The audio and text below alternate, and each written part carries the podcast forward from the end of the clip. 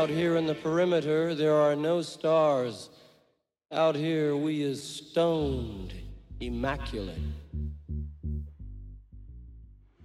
Thank you, Jim.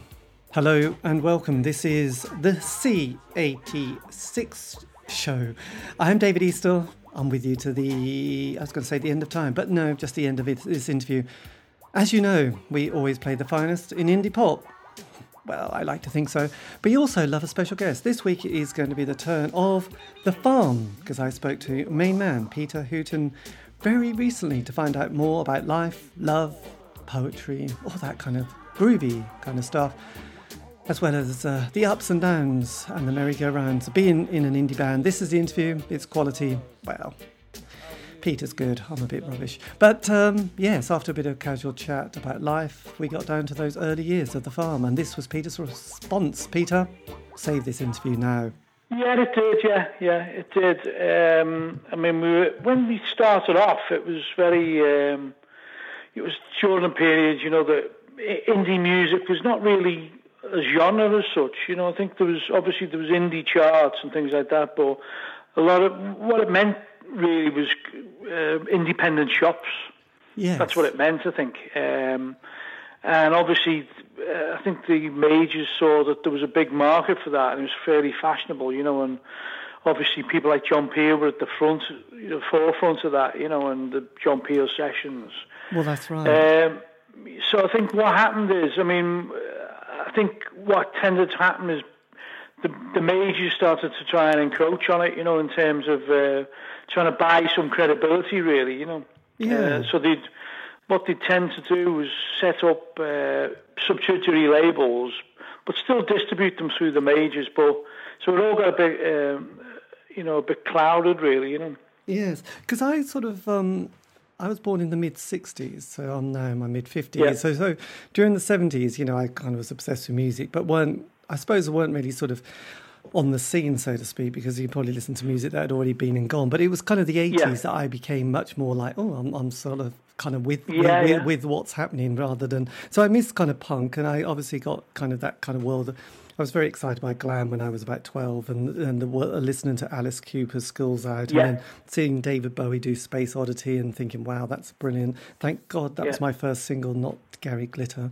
Um, which it could have been, it was so. At the time, I mean, you know, I was, you know, around at the same time. Uh, you know, obviously the Glitter Band were, you know, they were Awesome. They came out with some great pop pop Oh records, God. didn't they? Obviously, it's what's happened Yes. since uh, people have. Um, but you know, at the time, you've got to think of, of what was happening at the time. You know, I mean, I, I wanted to be in Gary's gang. Basically, that was just no question. He was just he Yeah. was an awesome showman. But but then in the eighties, I mean, it was kind of interesting because you had that punk and then post-punk period, which was all a bit like Wire and um, Gang of Four and Peel and stuff Yeah. like that. But then kind of Echo and the Bunnymen had come along. But I've always put indie pop down between the years of sort of eighty three to eighty seven. That kind of real sound that started to really be a genre, really, and then things changed. yeah. things I mean, I loved uh, I loved the stuff, you know, postcard records and Yes. things like that. You know, what I mean, there's certainly there's certainly uh, uh, labels which had a distinctive sound, wasn't there? Yes, and that well, was that's what was uh, fantastic about it. You know. Because, because you Um, grew up in Liverpool and everyone Yeah. talks about Eric's, don't they? And they talk about Deaf Yeah. School, and then there was all those other. Yeah, well, you Deaf School were Deaf School were um, very interesting band really because they were you know they were a seminal band obviously, uh, but they I think they all met at college, didn't they?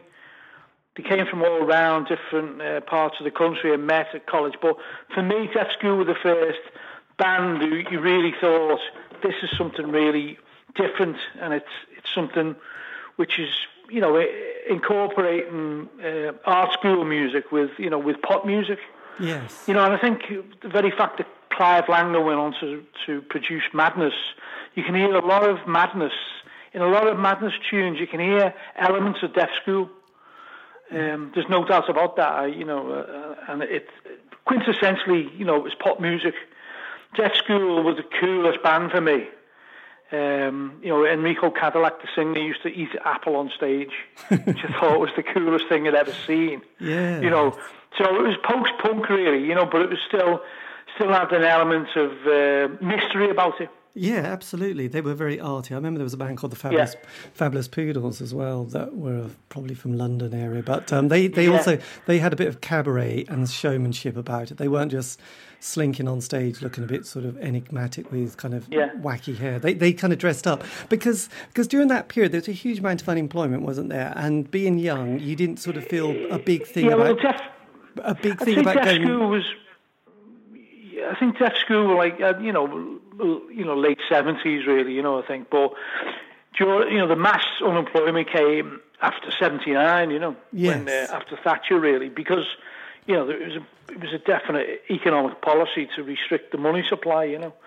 Which um, I don't think she really realised, but that would cause mass unemployment. You know, Absolutely. she actually did a U-turn within two years of her administration because there was so much unemployment, really, you know. But that wasn't heralded at the time. But if you read into it, they started pouring money back into the economy, you know. But Oh, the damage was already done, you know. I think Heseltine had been sent up handy to sort of try and sort something out. That was after the riots, yeah. That was eighty-one.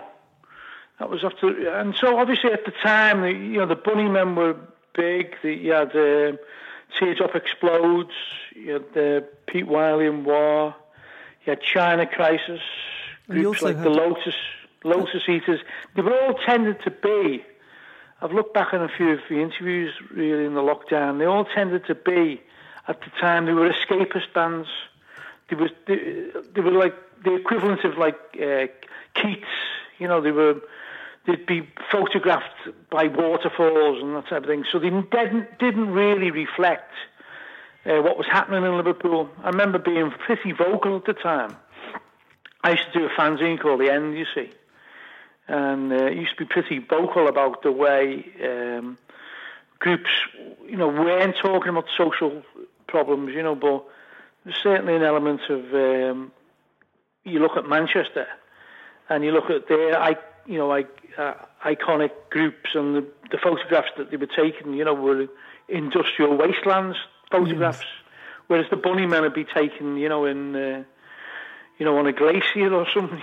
It's just it's completely opposite, really, you know. But uh, I think that was maybe that was a f- Liverpool bands trying to escape from that. Um, post-industrial uh, society, you know, or, or wasteland, you know, whereas I wanted the farm to be talking about um social issues like the Clash, the Jam, the specials I'd been, you know. Yes. So you got together, that was in the early 80s, and, and at that stage I realised, talking to a lot of bands, they were unemployed for a certain period of time. And you could, you know, you could have job seekers allowance or enterprise allowance schemes. Yeah. So, so all those, that, I- that, that gave a lot of people a year to sort of faff about. And It do did, that. yeah, but I, I wasn't. Um, some of the group were unemployed, obviously, but I was at the time I was a youth worker, so I was working in the youth service, which was pretty interesting because it was on the front line really of uh, of what was happening in the city with you know with heroin epidemics and that type of thing. So I was seeing it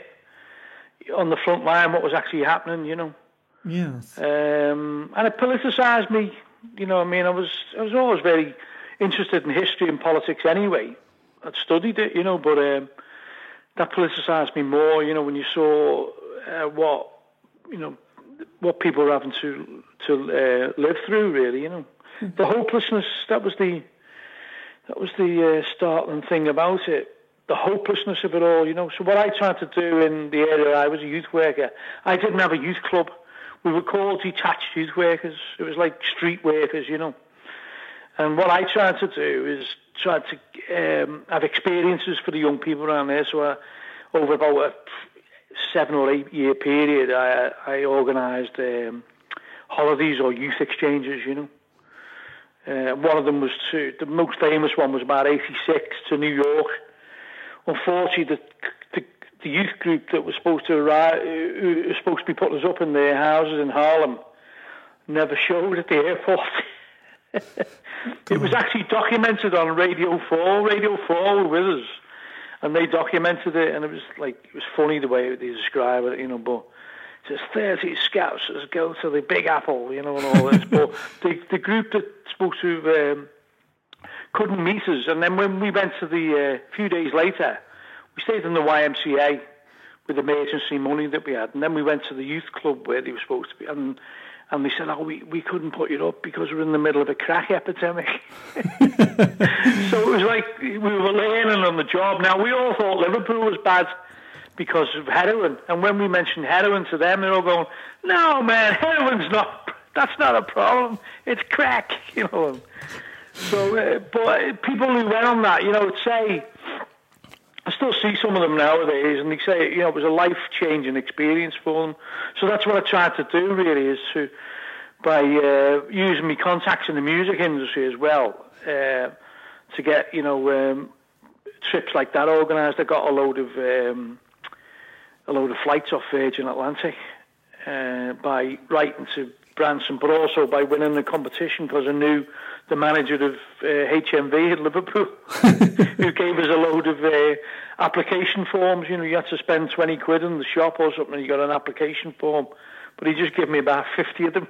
Yeah. And I knew how, uh, I knew, they said, why do you like Virgin? You know, and I didn't particularly like Virgin, but, you know, I knew the A&R speak. So I just put all, you know, filled everyone's names and all the kids from the estate, you know, and put the A&R speak, you know, uh, spirit of independence, but acts like a maid, you know, all this rubbish, you know. and uh, I won about 20 flights, which was good. Blimey. That Under different names, you know. yes. But they were all, all the people then who were named on it lived on the estate, you see, so they, they all got the flights, you know. God, that's So it was, an, it was an amazing experience, and at the time we were um, lots of people in Liverpool were into um, Pink Floyd, you know, and still are. Yes. Genesis. It was all druggy type music, you know, but um, strange, strange because there was a very um, a very popular group called Ground Pig who just basically did Lindisfarne, Simon and Garfunkel covers, you know, and James Taylor covers, you know. Uh, and they were absolutely massive. They were selling out, like, you know, they were selling out uh, beer kellers two nights on the run, you know, for like a thousand people each night, you know. That's They're amazing. probably at one stage one of the biggest groups, apart from maybe the Bunnymen, in the city, you know. Yes. Blimey. And they were just doing cover versions. Yes. so did you? I mean, because then you brought out a sing. Your first single was like, uh, was it '94, which was produced by Suggs as well, wasn't it? So you. 84 that was, yeah. 84 we did Heart, uh, Hearts and Minds was the first single. Now, throughout our career, we were always helped by people. Suggs was the first one, but then after that, Paul Heaton from the Housemartins produced us as well, helped us out. And UB40, Brian Travers was involved in trying to get a studio time. So there's always people who, I think they like the idea of the farm, you know, I think they like the idea of the last gang in town Yes. because this was all before the Mondays and Oasis. So, and people didn't look like people who were in, groups didn't look like us usually, you know. Yes. I mean, since Oasis' popularity cools on stage and all that, you know, it's just, uh, you know, the ten a penny, aren't they? But at the time, you know, I think the likes of Madness, UB40, Housemartin saw thought, you know, they're a street band, you know, they're saying something, you know, and we always got help from people like that and John Peel and Janice Long, but we could never really. Record companies would come and see us. They'd see the the interviews and the um, NME and the sounds and live reviews, the Melody Maker, and then they'd come and see us and go, "Where's your image?" And we'd say, "Well, this is the image."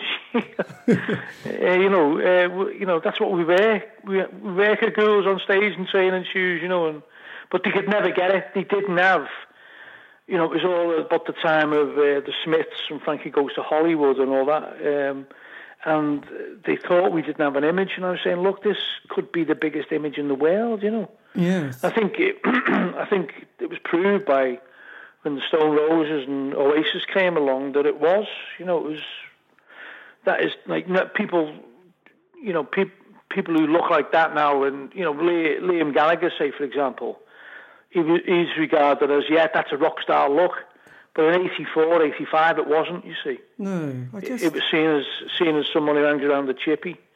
Look. So how would you because because most bands, you know, who are you know an indie band, you know, working class kids and all that, have a five year narrative, you know, and, and then they sort Yeah. of break up. Whereas you, you know, you spent those early years putting out a few singles, but you also did lose, you know, through you know, on on, the, on death, you know, two members. So so that that Yeah. must have been an amazing shock because no one, you don't expect anyone to die when you're young, do you? Let's face it. No, well, uh, you know, it's absolutely tragic. Andy McVann, the drummer, he was, you know, I mean, he was our Keith Moon in many respects. I used to say to him, uh, you'll, Andy, you'll never make 21 unless you calm down. And, you know, he used to laugh at me and go, well, shut up, Willie. But he was just, he was one of those people who just, you know, if he had money, he'd just spend it and go, you know, a, a great character, a great, a great human being, really. You know, he didn't have any, you know, there's no nasty side to him, really. But he just, he just loved the, I think he loved the idea of, of being like Keith Moon, you know. And uh, I think he, he played like him. I think that, was his hero, you know. And unfortunately, uh, you know, uh, uh, after me warning him, uh, no Nostradamus or anything, but I just thought he was, he had to calm down a bit, you know, and uh, unfortunately he died in a, in in the car crash, which was a massive blow to the group, and couple of the group left after that, you know. But I thought we still had something to offer, you know. I still wanted to get, uh, you know, some of our ideas across, you know, and I still thought we had something to say. Um, and you know, those those mid from '86 to '89 were pretty hard. I mean, but it, we, there was always something on the horizon. There was always something like a John Peel session to keep us going for a year. You know, Yes. because the great thing about John Peel sessions, you used to get paid musician union rates. You know, and say there was six or seven in a band. You know, we got a fairly good big chunk of money, and we put it in the bank account and keep us in rehearsals. You know, for a year. You know. yes. Um, we weren't getting many bands. We didn't really understand the industry. We didn't realise that you needed money to pay for a press agent and needed money to pay for a promoter. You know, we we, we all thought it was done by merit. You know, we were a bit naive in a way. You know. Yes, well, I, I guess Even- as a yeah. fan, I I thought the same. I thought you know, you know, I thought everyone was a bit like John Peel. You know, you just went out Yeah. there and you found that record and, And- you played it. You didn't sort of get pushed and given wine and cocaine to go and Yeah. you know, you didn't. You yeah, you didn't. You only played the records you really liked, which I thought John Peel did. You know, Yeah, Um, I think he did. Yeah, I think uh, you know he was. You know he was. You know he certainly shaped a lot of people's uh, musical taste.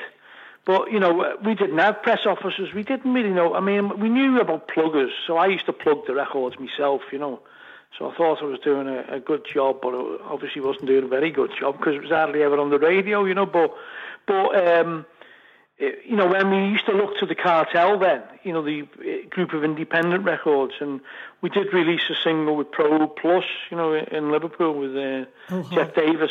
yes, And they were a bit better organised than us, but still a bit shambolic, you know.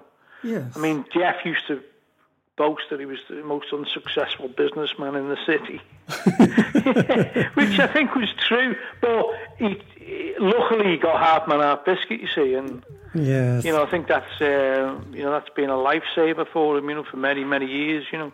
But I think um, around about '87, we did a Housemartins tour. We got a tour support with the Housemartins, uh, and then we were on the verge of signing a deal with um, a label that um, Polydor were going to set up a subsidiary label through uh, Paul Heaton and Stan Cullimore from the Housemartins and it was going to be called Fair Play Committee. After the um, the Deep South uh, in America, there was something called the Fair Play Committee, which trying to, was trying to get black music onto radio stations. And Paul Heaton it was his idea to set this label up, which would be left field, you know. And we were going to sign to them. Um, this took about nine months, and Paul Heaton was going in for meetings for us, you know, and it all looked like it was going to come across. We were going to get a twenty-five thousand pound advance, you know, which was, you know, was was unbelievable in those days. Eighty-nine, you know, 88, 89. and then all of a sudden, Stan Cullimore decided that he was going to go to uh, one of the Scot- remote Scottish islands and start writing children's books, and I believe he's very successful at that. but because he did that, the Housemartin split up, so the label, the idea just evaporated in front of our eyes, you know. Yes, because So it was, it was like there was always things on the horizon, but there always seemed to be something that fell down at the, you know, the last minute, you know.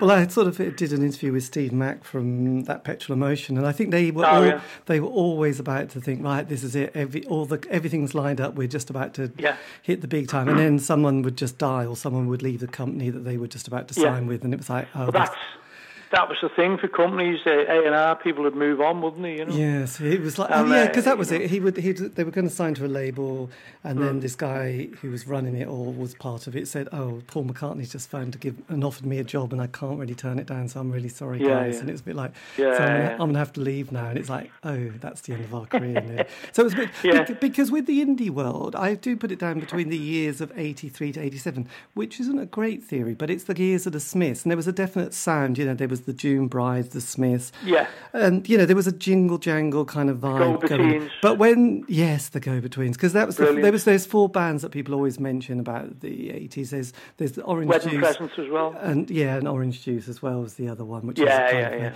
But then when the Smiths broke up and things had changed, and ecstasy started to come in as well. Yeah, there, there yeah. was suddenly this kind of a lot of those bands I'd in, I've interviewed around that time, they were on their second album. They'd got sick of each other. They'd made no money, and they thought, "I've had enough." Because the music papers had moved on to the next thing, which was going to be the dance scene. A lot of them, like Yeah, the Soup Dragons yeah. and the Happy Mondays, made that, and the Stone Roses were there, and. Um, Oh yeah! Oh god, who's the other band who sort of did the fantastic change? Oh, Primal Scream, wasn't it? They went from Yeah, yeah, yeah. you know a Yeah. C86 So band. yeah, there was certainly, you know, I mean, Andy Weatherall, um, Screamadelica, you know, it's it's a great album, but you know, it is Andy Weatherall, you know. Yes, absolutely. Um, uh, what we, I mean, it was God sent for us in many ways because by '89 we, were- you know, we had no deal. We'd been going for six years. Everyone saying, well, if you don't get signed in that period.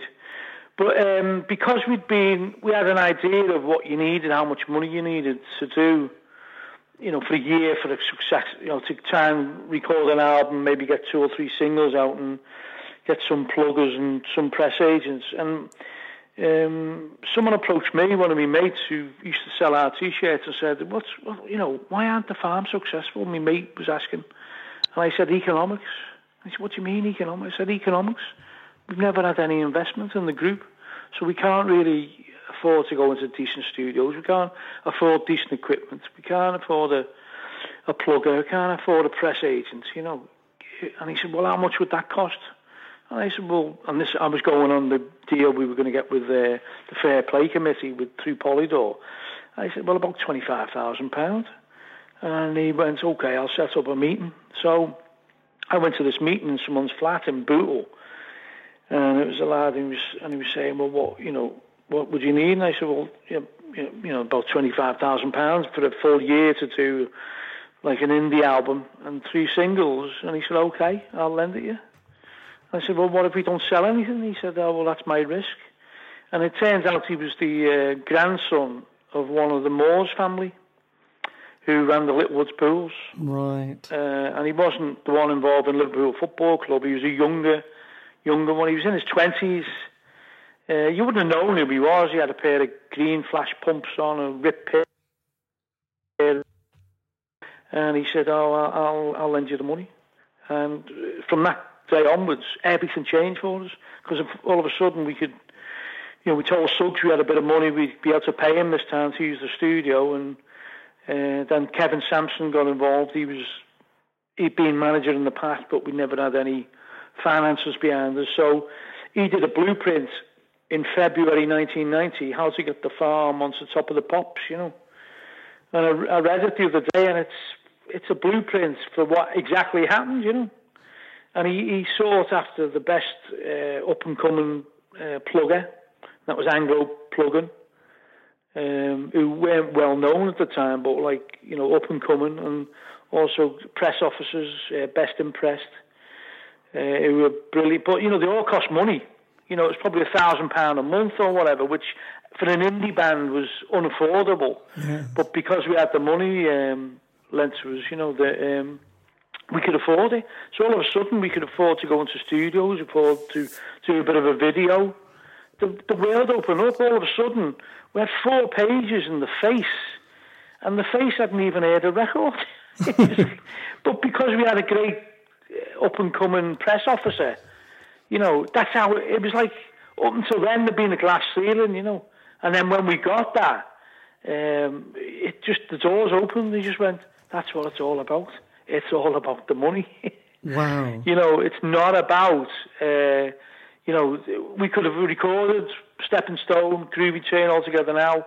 If we hadn't had that cash to pay for press agents and pluggers, they just would have been lost. You know? Yes, the same thing happens. If you look at what happened to, uh, uh, you know, uh, in 1963 when the Beatles tried to uh, break America uh, the record company wouldn't wouldn't give them any uh, money, would they? No. So, uh, so all those all those first hit singles when there was Beatlemania in in in the UK, uh, all were, they were all released on independence in America and got nowhere. Yes. You know, they were the same records were released a year later, and it caused Beatlemania. You know, so it was it was you know it's not about you know uh, most of the time it's not it's a it's not about the actual, you know, how great something is. It, it's a it's a jigsaw. It's a combination of different things, you know. And I think you've got to have all the pieces of the jigsaw, especially for if you if you're coming from that indie side of things, because you haven't got a big label spending loads of money. I remember um, Andy McDonald from Go! Discs came in in October 1990, I think it was, because Chas Smash, who was in Madness, the dancer, was A&R, uh, uh, Go! Discs, and he, he convinced Suggs to let Andy McDonald in. So Andy McDonald come in. He's the only person who'd heard it up to now. He heard All Together Now. And he heard it and went, oh my God.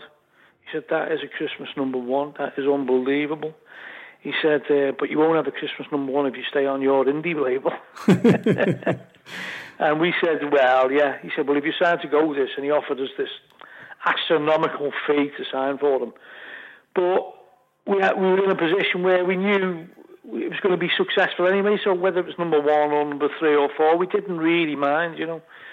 So we said, Andy, thanks, but no thanks, you know, because we'll stick with our with our mates who didn't have any knowledge of the music industry at all.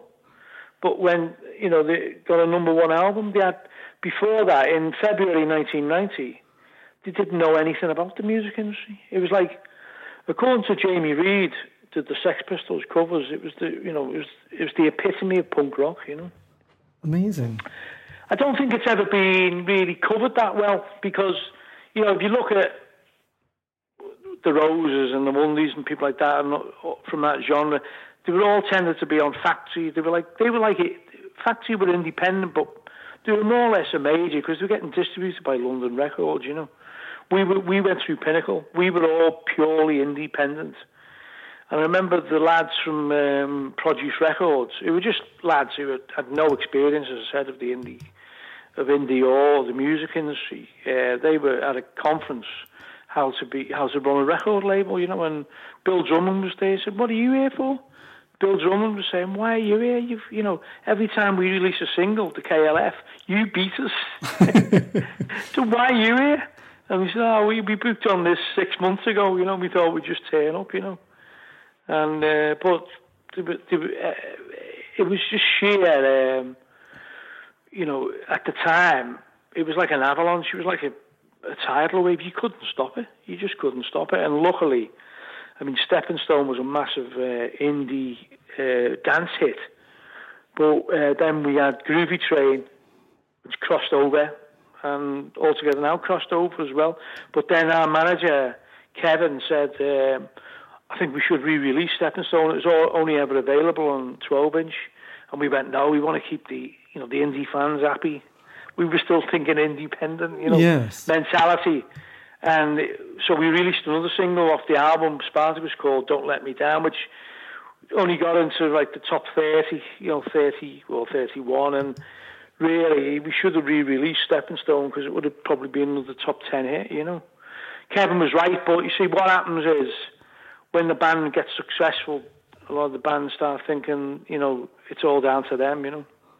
But you wrote, you uh, wrote, you wrote it though, didn't you? So you must have, you must have been in an incredible sort of creative scene at that stage in your life. You know, sort of being able to yeah, pull that together. We were, we were, but we were also touring so much that it was hard to write new stuff. You know, and also the pressure when you do a new, when you get a number one album, Spartacus. The pressure is then we, we're touring Europe, we're touring America. Uh, we're doing pretty well in America. Uh, we went on tour with Big Audio Dynamite, and that was fantastic, you know. But then the pressure is on for the second album, you know. Got to follow it up. But it's hard to write when you're touring, and also there's there was like uh, there was problems beginning to emerge in the band, you know, because everyone was thought it was you know their ideas that were you know weren't listening. You know, Kevin was the manager, and you know Kevin's blueprint got us to where we were. But I think and I'm probably to blame as much to blame as anyone because I wasn't strong enough. You know, people started down in tools. You know, literally down in tools. You know. Was it a bit spinal? So, uh, did you have spinal tap moments then with with sort of? There was, there was everywhere. You know, we actually went to a studio in Cornwall called Sawmill Studio to try and keep the band in the studio. Because what was happening with the band when we were in London is people would come on the Tuesday, stay Tuesday, Wednesday, Thursday, and go home because they said they had to source antique radiators or something, you know, for the new house they were getting. You know, it's all madness. You know? So everything that we would, had done had been lost, you know, because it was like. Uh, so we, Kevin decided to go to a studio where you could only get in and out uh, with when the tide was in, you know. It was a tidal studio, so you get there on a rowing boat. But that didn't stop the group. they still escaped. There was an escape route down a railway track into the town, you know. My God. Uh, so, so I mean, I, I wouldn't say, but and then also when we went to the studio in Sawmills, uh, the, the, producer, um, sorry, the engineer Kevin Petrie, he was a brilliant engineer, you know, really cool fella, you know brilliant engineer, and he, he started to feel unwell. So every day he'd say, "I'm not feeling up to it today, lads. Go go into town or whatever," you know. Which was like, so we spent two weeks in sawmills, not recording anything, paying for the studio, thousands of thousands of pounds, you know, just having the time of our lives. You know, it was great. We wouldn't change it for a while, but you know, I think we'd lost sight of of what we were doing. In fact, the, you know, the other songwriter who'd done mainly done Spartacus with me uh, Steve Grimes, I was the lyricist. He was you know, mainly the music. You know, he said he said he admitted that he, he just he'd had enough. You know. Yes. We we burnt out really. It was eighteen months we'd burnt out. You know. Did you feel that because you did a cover of "Don't You Want Me"? Was that was that a bit of a desperate moment? No, that was a tongue in cheek. That was uh, that was that was we did that because it was uh, Ruby Trax from the NME and you had to pick one um, number one from the last 50 years. And we thought everyone would be expecting us to do the specials or the jam or the clash. So we, what had hurt us in the press with people calling us, uh, um, they said, oh, they look like they work on a building site, you know. Uh, they look like builders, they look like electricians, you know, and this became the standard joke for middle class music journalists, you know. Uh, so we thought we'll do something the opposite to what they think we are. So we'll do Don't You Want Me, and we'll all get dressed up in glam, rock gear. And if you see the video, everything's supposed to be opposite of the farm, you know. George Best's at the bar, he was in it, refusing a drink. I'm there as John Travolta, you know, dressed, you know. So the whole thing was supposed to be tongue in cheek, but no one got. No one got the joke. It was maybe too clever for its own good, you know. Yes. Then we turned up at Reading Festival in '92. We just signed a big deal with Sony. Uh, it was a massive deal, you know, and um, really that was probably, I'd say that was the act of where we thinking, you know, everything's gone right for 18 months and started to go wrong. Maybe Sony, with their money and their clout, will be able to sort, because we had, by then we had 20 odd people on the payroll, you know. We had roadies and, you know, it's like it was like a, you know, it was like a cottage industry, you know. So we didn't want to let them down. So we were looking at how can we keep this juggernaut going? You know. Yes. Well, Uh, it's so I think that was the big mistake. Yeah. Yeah, because I know Madness had. I remember hearing their story that they suddenly realised they'd employed all their mates and Yeah. and their mates, and it was like the responsibility was just you know the band were were, were finished Yeah. and they weren't enjoying it, but everyone was just jumping No, on the that's great. exactly what happened to us. Now, Suggs said to us, and we'd witnessed that because we'd done Hearts and Minds in 1984 when that was happening to Madness. And the first thing, you know, Suggs said when we started selling millions of records, and that's whatever you do, lads, don't employ your mates. what did we do? We employed all our mates. It's a work, uh, it's a working class thing. You know, I think it's, you know, you people have grown up with you and been with you when you've had nothing. So, you know, we were taking people on tour with us on selling T-shirts. We were taking people's and their mates, you know. And when we tried to get it a bit um, more professional, they saw it as a bit of an insult, you know. And you know, we got we got a trying to get a company in from London to do the T-shirts because the T-shirts were, were great when it was a cottage industry. We were only playing to like a few hundred people, but when you're playing to like four or five thousand people, you've got to keep stock. You've got to keep you got to keep a record of everything. You know, you can't. you know, this our T-shirt seller. He was a great character. You know, and I still love the bones of him in many ways. I haven't spoke to him for years. Like, but you know, he if someone had come up to the T-shirt store and say the T-shirt was fifteen pound and they only had thirteen, he'd give it to them. You see, you know, and he's saying you can't do that now. You can do that when we were like playing in front of a few people. You can't do that now because he'll he'll say, oh, "I got that for 13. So you're in a bartering system then, aren't you? Everyone goes around going, "Oh, I got it for 30. I got two quid knocked off there." You can't do that, but you know they just wouldn't. They couldn't. Yes. You know they couldn't. They couldn't. It wasn't they didn't comprehend it. They just didn't want to do it. You know, so we had all sorts of people employed who, um, you know, we wanted to employ them because we wanted to give them a chance. You know, but I don't think there was, uh, for many respects, I think you know, uh, I think a lot of things had gone wrong. I think the band had started to. You know, to believe that they could do what they liked. You know, we had a bit of money coming in, so people were, were more interested in the, the house decoration than the new record. You know, Radiators. truth. It's the radiators. It's the truth. So, be- It is. It fucking. It, I should have been stronger, you know, but I just didn't want to cause disharmony, you know.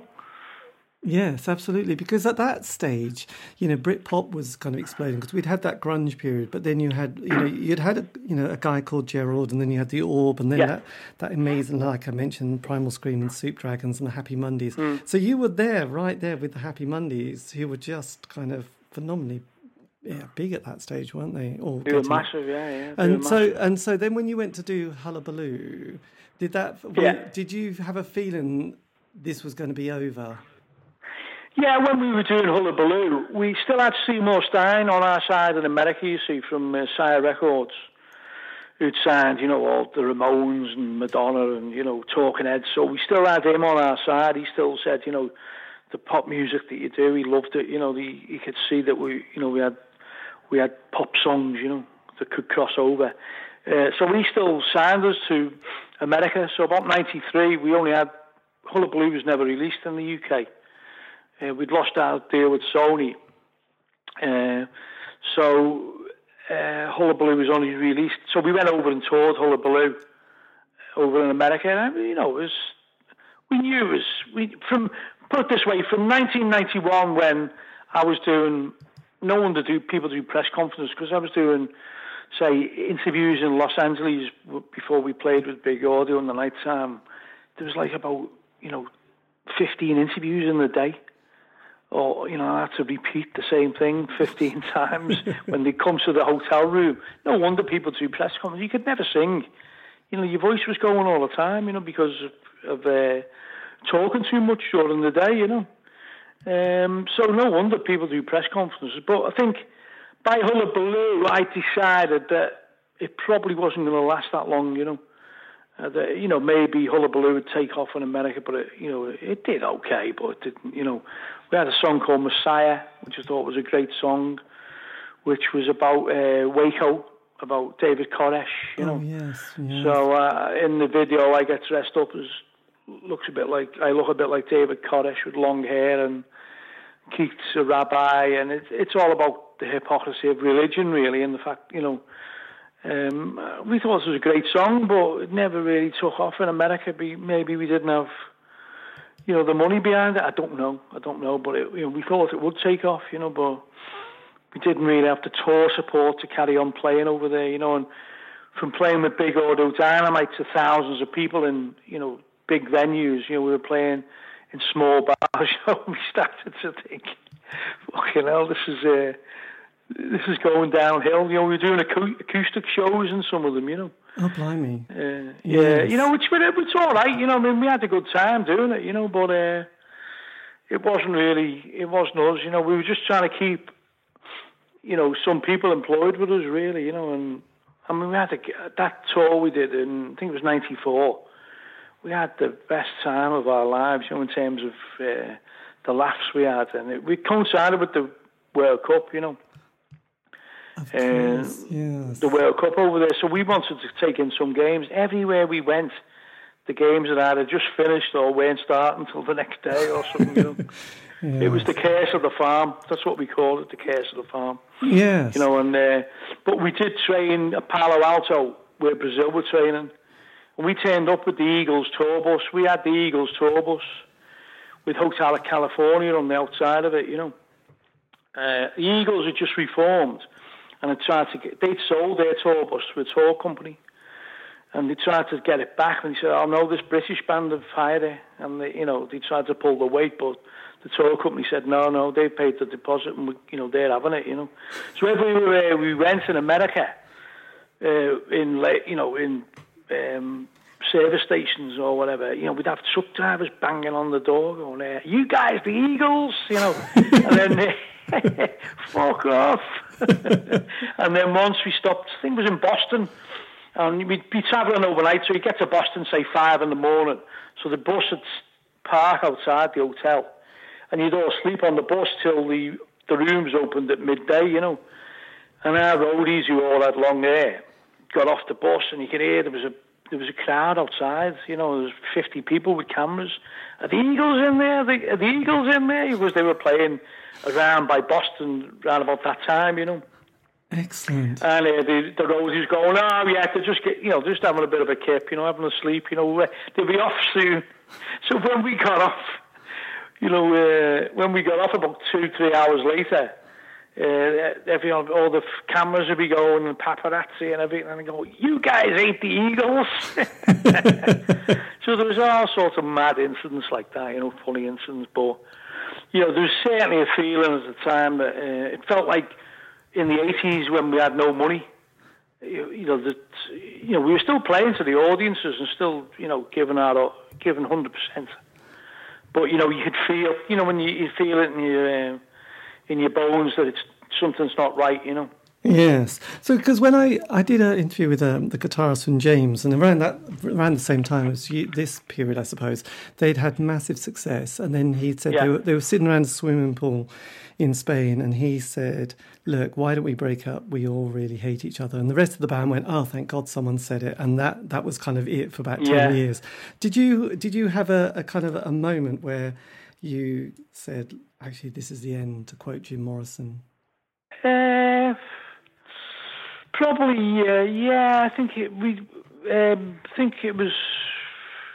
It was probably on that American tour, yeah. It was on the American tour. I think that's when everyone realised. But we also, um, our drummer Roy was getting married in '95, I think it was. So it was the next year after the tour in '94, and he said, like, you know, we hadn't really played after America, and we hadn't done many other gigs, and he just said, let's just do one last gig for my stag night, which is perfect farm stuff, you know. So we actually went to Dublin uh, for his stag do, and we played at midnight in some mad club somewhere, you know. And that was the last gig we did until, um, well, for about 10 years, I think it was, yeah. Yeah. So did you feel like the band had finished at that point with the, that, that moment after that gig? Yeah, yeah, because me and Keith started another band called uh, Hunk Papa. It never released anything, but you know, spent about two or three years recording in studios and all that.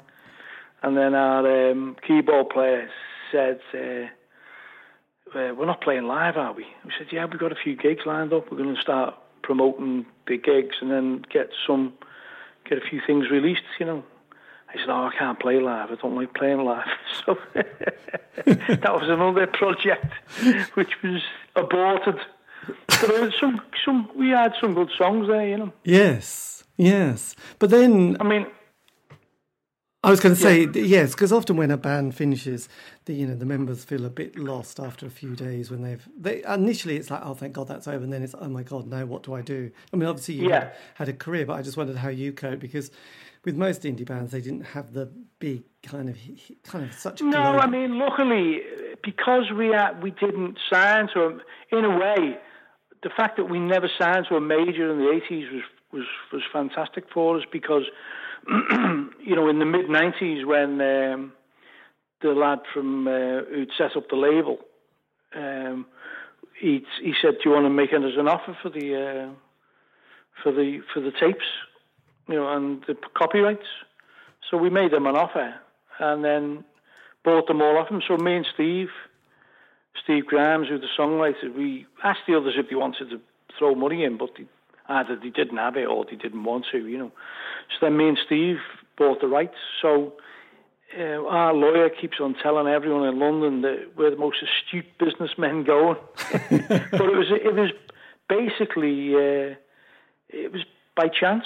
It was simply because um, the lad who was involved in the record label, Produce Barney, he just well, he said, "I'm not doing anything with them. You know, if you want to buy them off me and uh, try and sell them on to, uh, you know, to get them licensed by someone, you know, feel free to do it."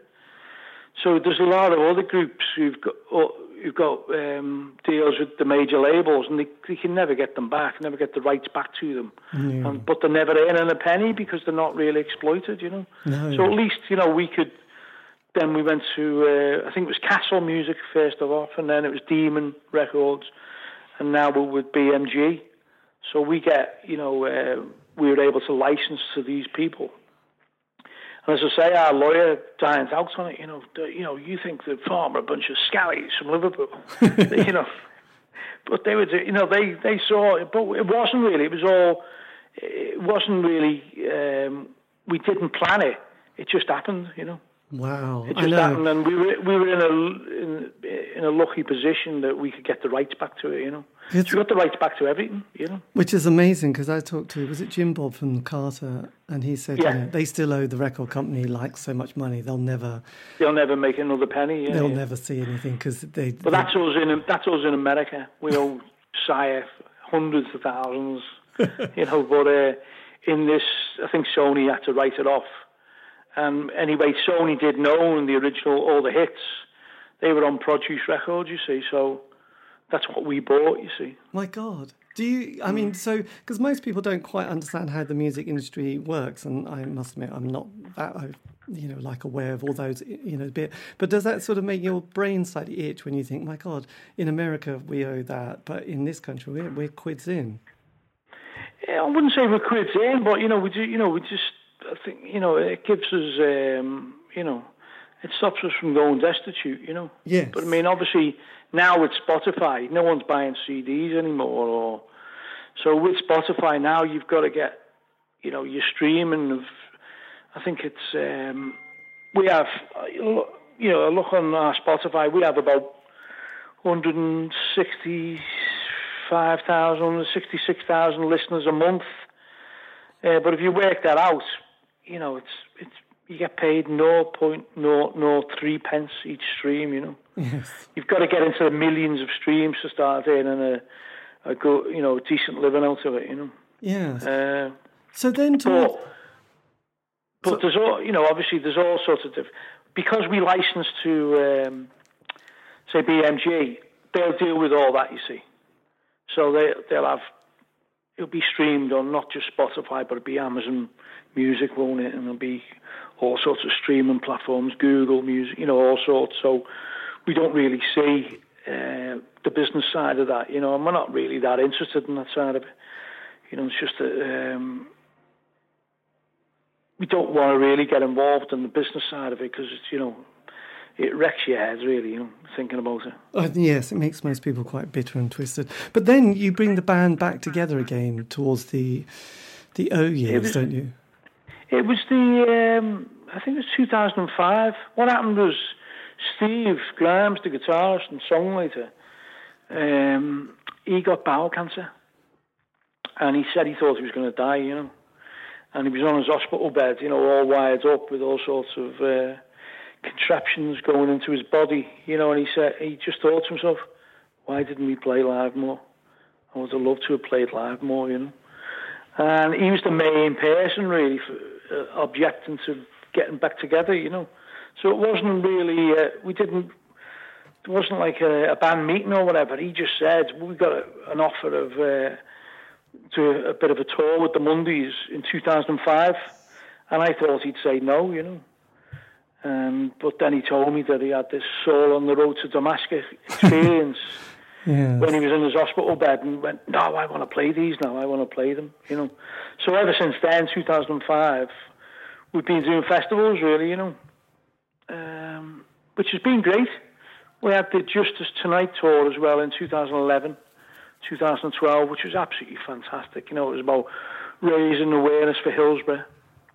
Uh, and that was brilliant because wherever we went, because Mick Jones, it was originally a Don't Buy the Sun concert in Liverpool at the Olympia. And then the next day, Mick Jones loved it so much. He said, We've got to take this on the road. He said, Joe would have wanted us to. He said, I picked up a guitar to fight injustice, and this is a massive injustice, and we're going to take it on the road. I'm going to take it to Europe, you know. And he was like, he was like the Pied Piper, Mick. So then when when Simon Moran, SJM, um, uh, got involved and, and, and sorted a tour out for us, wherever we went, someone would get up on stage with us. So the first gig was in Cardiff, and uh, James Dean Bradfield got up from uh, the Manics and sang a couple of songs with us. Then we went to Manchester, and John Squire and Ian Brown got up, and this was before the Roses had got back together.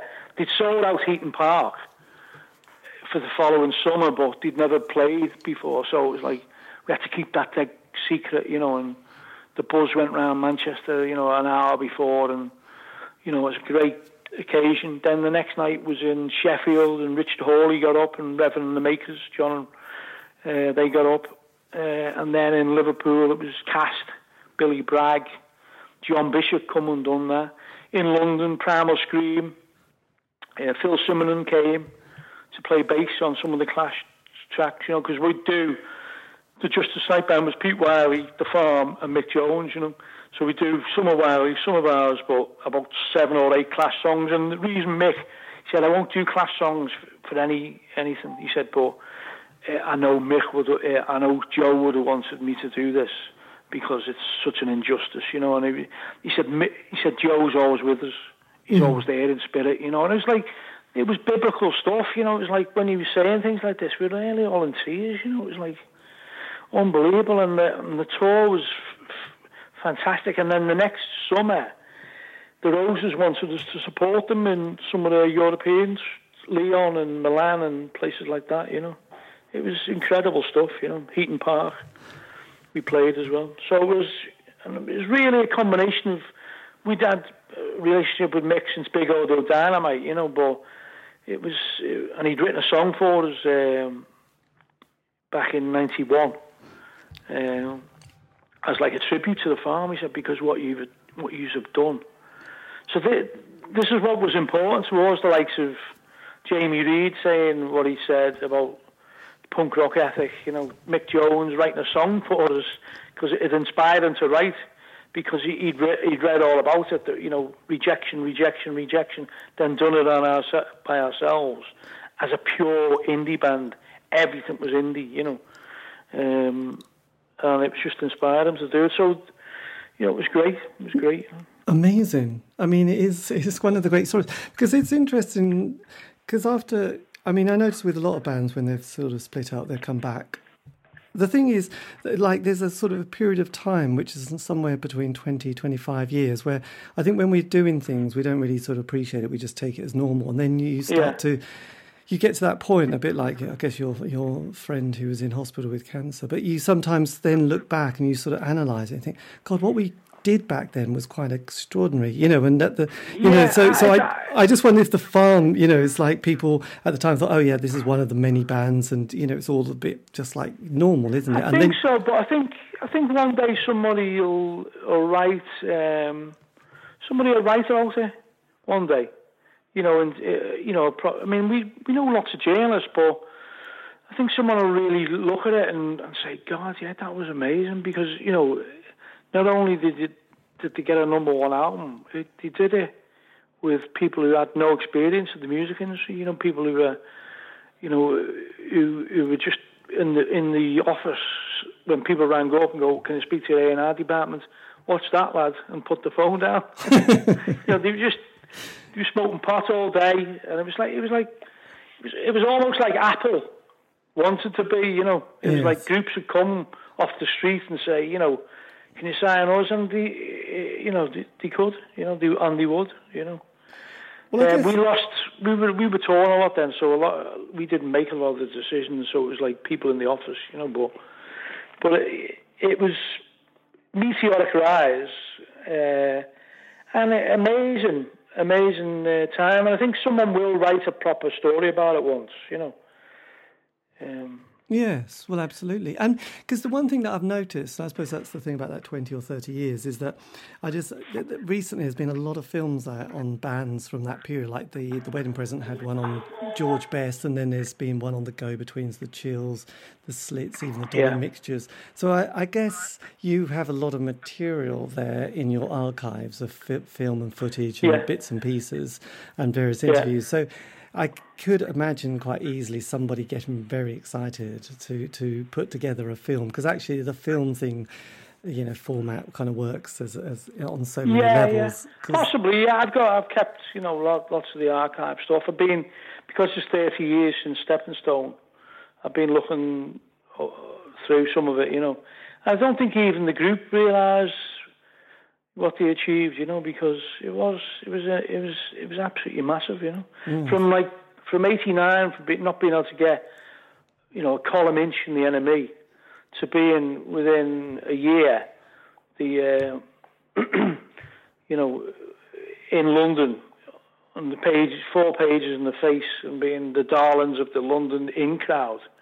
You know, it's, it's it was a meteoric rise, you know. Absolutely. Uh, and it really down to the blueprint that Kevin did and and what Suggs did, and you know, I think you know it was it was a template really, you know, for like uh, for a lot of bands, you know. Yes, and what would you say to a an eighteen year old self starting out after all this all these decades of experience of some amazing ups and some tricky moments? Just keep on going, believe in yourself.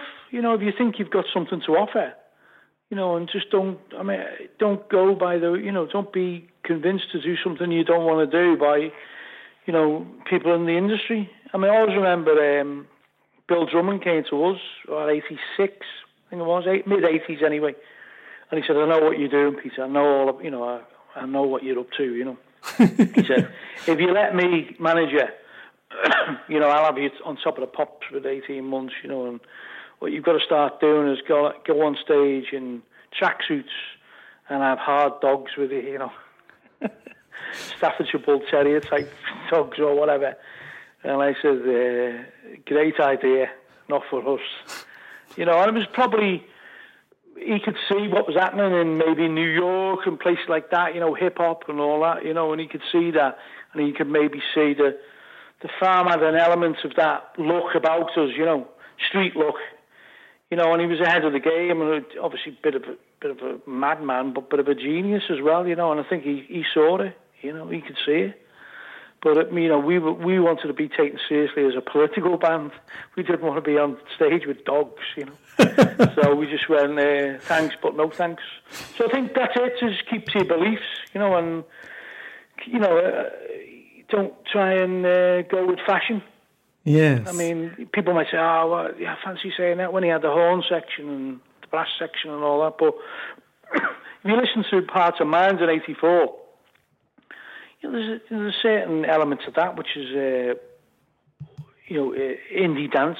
You know, if you listen to it, you know, it's just that I I went to see Big Audio in '85, and I thought that's the future of music. That is it. You know, uh, sampling, Yes. drum beats, drum loops, and it wasn't really. Um, it wasn't really the the Mondays nor the groups like that that convinced us. It was before that. It was it was Big Audio Dynamite Yeah. what Mick Jones was doing, what Mick Jones was doing with the E equals MC squared and all that type of stuff, it was just ahead of its time, and they've never been given um, the the acknowledgement, really. You know. Well, I loved it. what they were it, it was the second album with "Come On Every Beatbox," which I thought was stunning. It was because I saw that.